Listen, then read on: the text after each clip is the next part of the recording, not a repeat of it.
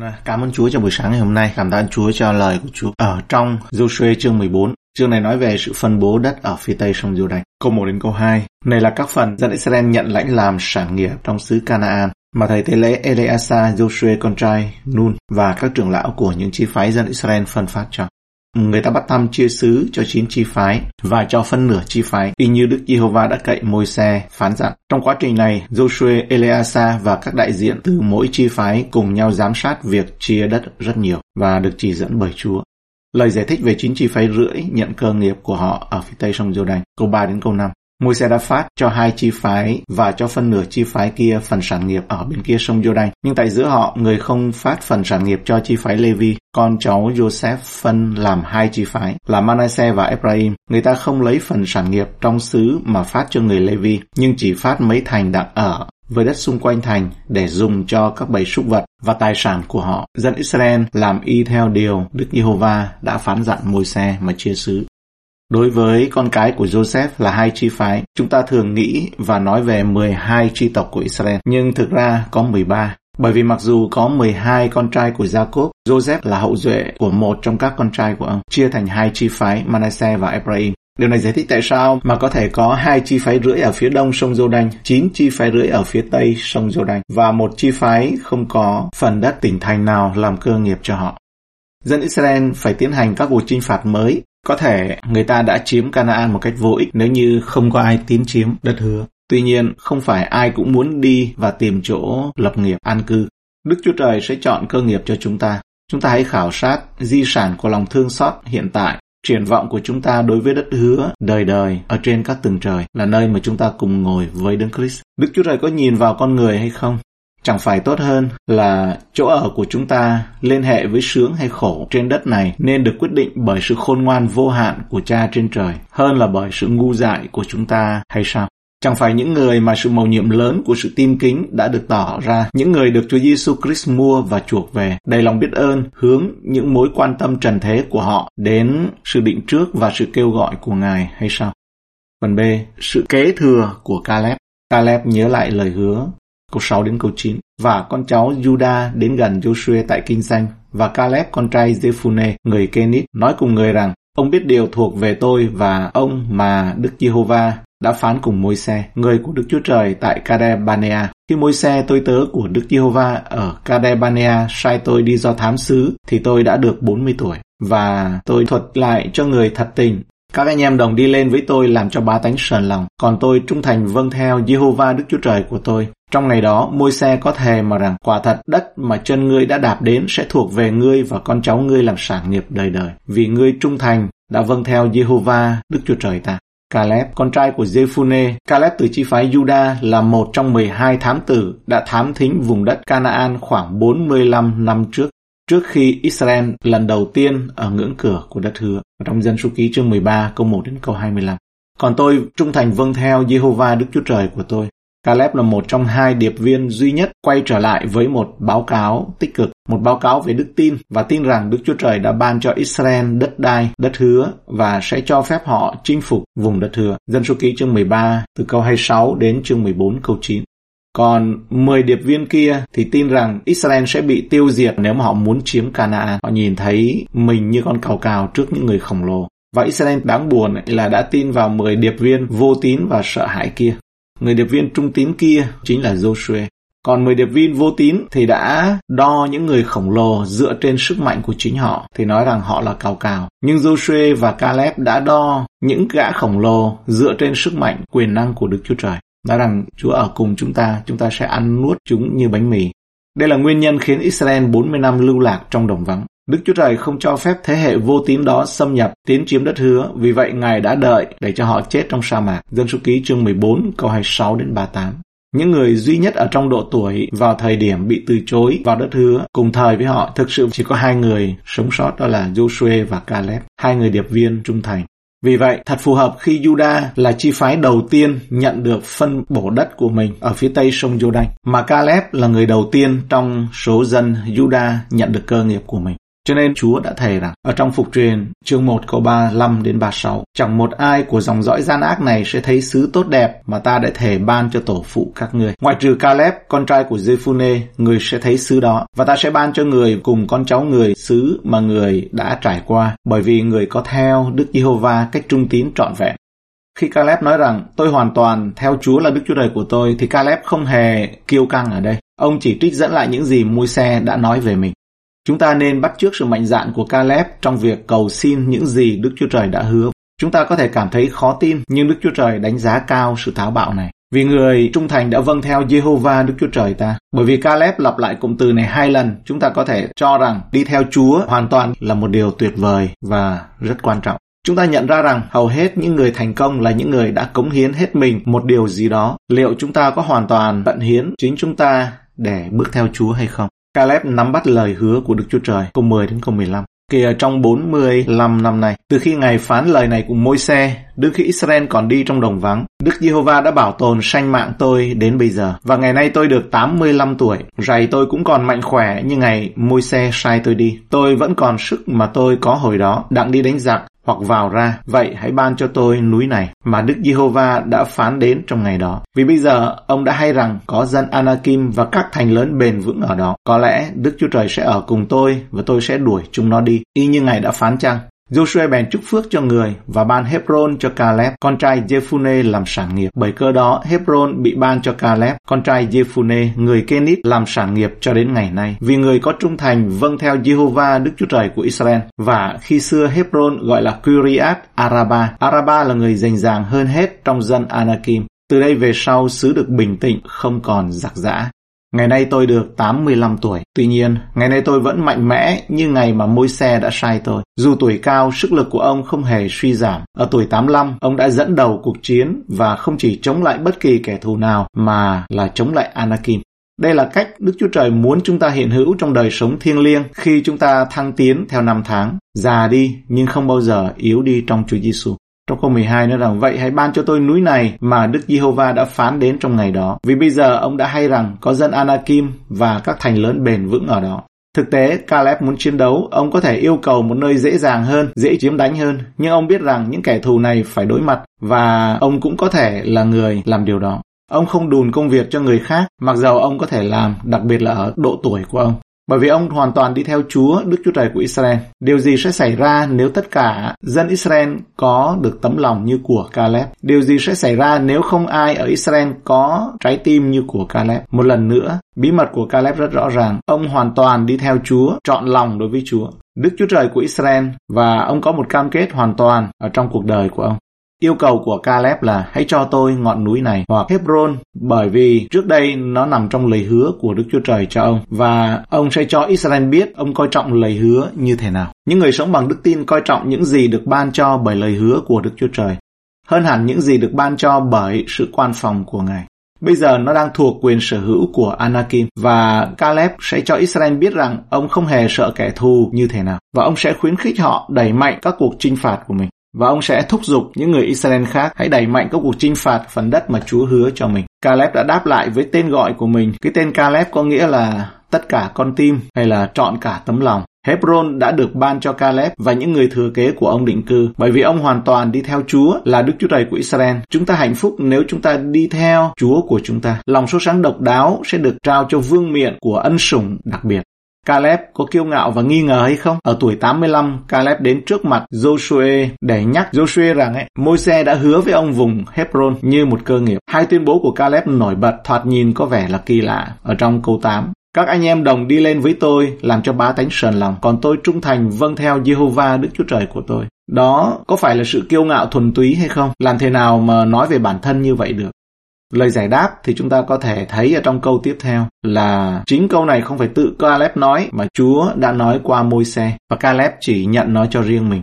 Vậy thì nhận lời Chúa nói về mình không hề kiêu ngạo chút nào, ngay cả khi đó là những điều mà Ngài nói về chúng ta. Nếu Ngài gọi chúng ta là thánh và được yêu quý, nếu chúng ta được được gọi là con của Đức Chúa Trời và người thừa kế của Đức Chúa Trời, đồng kế tự của Đấng Christ, nếu ngôi nhà đời đời của chúng ta là nhà ở trên trời cùng với Đức Chúa Trời và các thánh đồ, thì chúng ta cũng không kiêu ngạo nếu chính chúng ta đòi hỏi và mong đợi nó. Trái lại, nó tôn vinh Đức Chúa Trời của chúng ta. Một lúc sau, Caleb nói về những trở ngại sẽ đến với ông khi ông chiếm đất. Những ngọn núi, những người khổng lồ và những thành phố lớn kiên cố. Và sau đó, ông nói ở trong câu 12, Có lẽ Đức Giê-hô-va ở cùng tôi và tôi sẽ đuổi chúng nó đi, y như Ngài đã phán chăng? À ha, phải chăng là bây giờ Caleb cũng bắt đầu nghi ngờ không hề như vậy. Và đây là dấu hiệu của một người mạnh bạo ở trong Chúa, luôn đi theo một sự khiêm nhường. Ngoài Ngài, chúng ta không làm gì được. Ngoài Ngài, tôi không làm gì được. Rất mạnh mẽ trong quyền năng của Ngài, nhưng rất được ý thức rằng không có Ngài con không làm gì được. Cho nên Caleb mới nói ngay câu 12 rằng có lẽ Đức Giê-hô-va sẽ ở cùng tôi. Có nghĩa là nguyện Chúa nếu như Ngài ở cùng con. Bởi vì những lời hứa Ngài ban cho chúng ta để sở hữu những lời hứa đó là hình ảnh của đất hứa mà dân Israel họ đánh chiếm thì dầu trở ngại có lớn thì như David nói rằng trong Thi Thiên 18 câu 29 Nhờ Ngài tôi sẽ xông qua đạo binh, cậy Đức Chúa Trời tôi, tôi sẽ vượt khỏi tường thành. Như vậy thì rõ ràng Caleb không hề nghi ngờ, nhưng ông đã cẩn thận về tấm lòng, trạng thái tấm lòng của chính ông. Bởi vì kế hoạch có thể đã lên, phương hướng hành quân đã rõ ràng, nhưng dễ lắm ấy là theo ý riêng của mình, cậy sự Chúa nói về mình chứ không có nương cậy ở nơi Chúa. Mà Caleb thì không mắc cái lỗi đó. Mà dễ lắm ông đi theo cái ý riêng, làm mà không cần nhờ Chúa. Nhưng Caleb thì không hề. Vì vậy chúng ta thấy mạnh bạo của niềm tin và không hề kiêu ngạo, cảnh giác và không nghi ngờ, thận trọng mà không có băn khoăn. Chúng ta muốn lấy một ví dụ từ con người 85 tuổi này và chúng ta qua đó học suy xét hoặc là kiểm điểm, kiểm tra lại kỹ càng hơn là một bài học đức tin cho mình.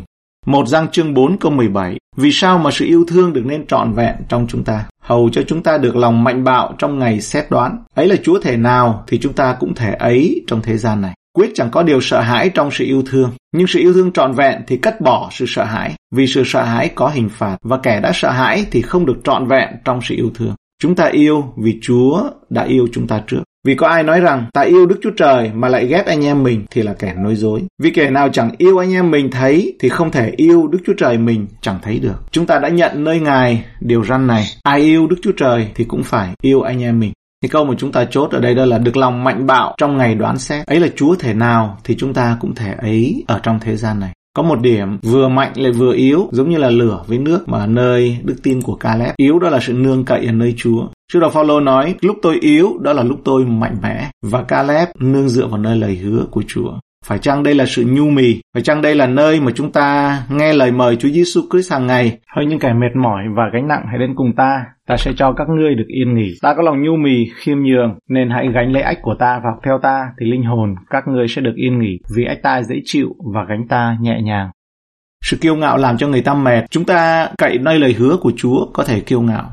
Chúng ta cần học bài học của Caleb. Chúng ta cậy biết về Ngài có thể kiêu ngạo như người Pharisee. Nó ở một dạng khác thôi.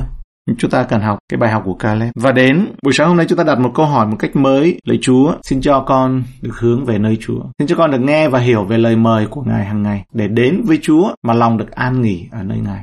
Nghĩa là sự tập trung và hướng về Ngài nó phải vượt cao hơn bất kỳ mọi điều gì làm mất tập trung, giống như Mary hướng về Chúa Giêsu. Còn Ma-thê thì không. Ma-thê thì có Chúa ở đấy nhưng mà bị rối động bởi người khác, bởi xung quanh, bởi đứng núi này trong núi nọ, bởi ý kiến của người khác, bởi sự tức giận của mình. Ma-thê đã không tập trung hoàn toàn vào nơi Chúa.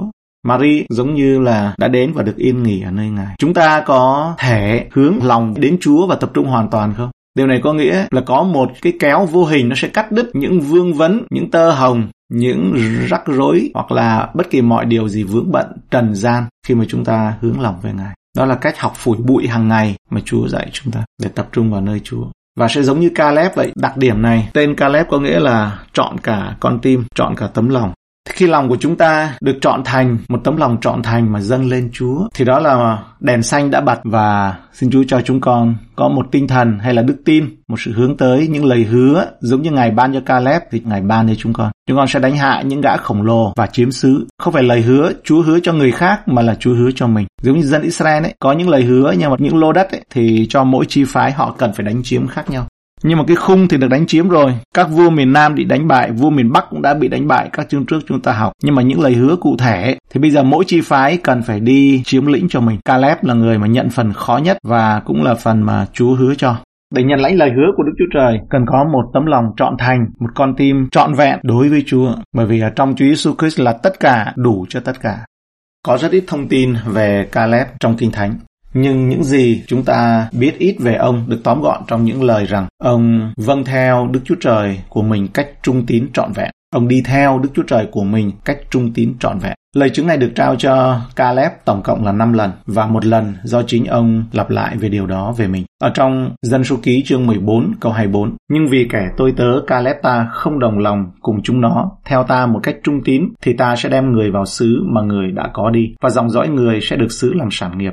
Chương 32 câu 12 Trừ ra Caleb, con trai của Zephune là người Kenit và Joshua, con trai của Nun, hai người đó đã theo Đức Giê-hô-va cách trung thành. Trong phục truyền, chương 1 câu 36, ngoại trừ Caleb, con trai của Zephune, người sẽ thấy xứ đó, và ta sẽ ban cho người cùng con cháu người, xứ mà người đã trải qua, bởi vì người có theo Đức Giê-hô-va cách trung tín trọn vẹn. Và trong Joshua chương 14 câu 8 câu 9 này, các anh em đồng đi lên với tôi làm cho ba tánh sờn lòng, còn tôi trung thành vâng theo Jehovah Đức Chúa Trời của tôi. Trong ngày đó, môi xe có thể rằng quả thật đất mà chân ngươi đã đạp đến sẽ thuộc về ngươi và con cháu ngươi làm sản nghiệp đời đời. Vì ngươi trung thành đã vâng theo Jehovah Đức Chúa Trời ta. Và câu 14, bởi cơ đó Hebron bị ban cho Caleb con trai Jephune, người Kenit, làm sản nghiệp cho đến ngày nay, vì người có trung thành vâng theo Jehovah Đức Chúa Trời của Israel. Giờ đây chúng ta sẽ chỉ quan tâm đến biểu hiện đầu tiên và biểu hiện cuối cùng của sự công nhận, của sự mà, của điều mà Đức Chúa Trời công nhận này. Caleb là một trong 12 điệp viên theo yêu cầu của dân Israel và được sự cho phép của Đức Chúa Trời đã đi từ đồng vắng Pharan đến xứ Canaan để do thám trong dân số ký chương 13, 14.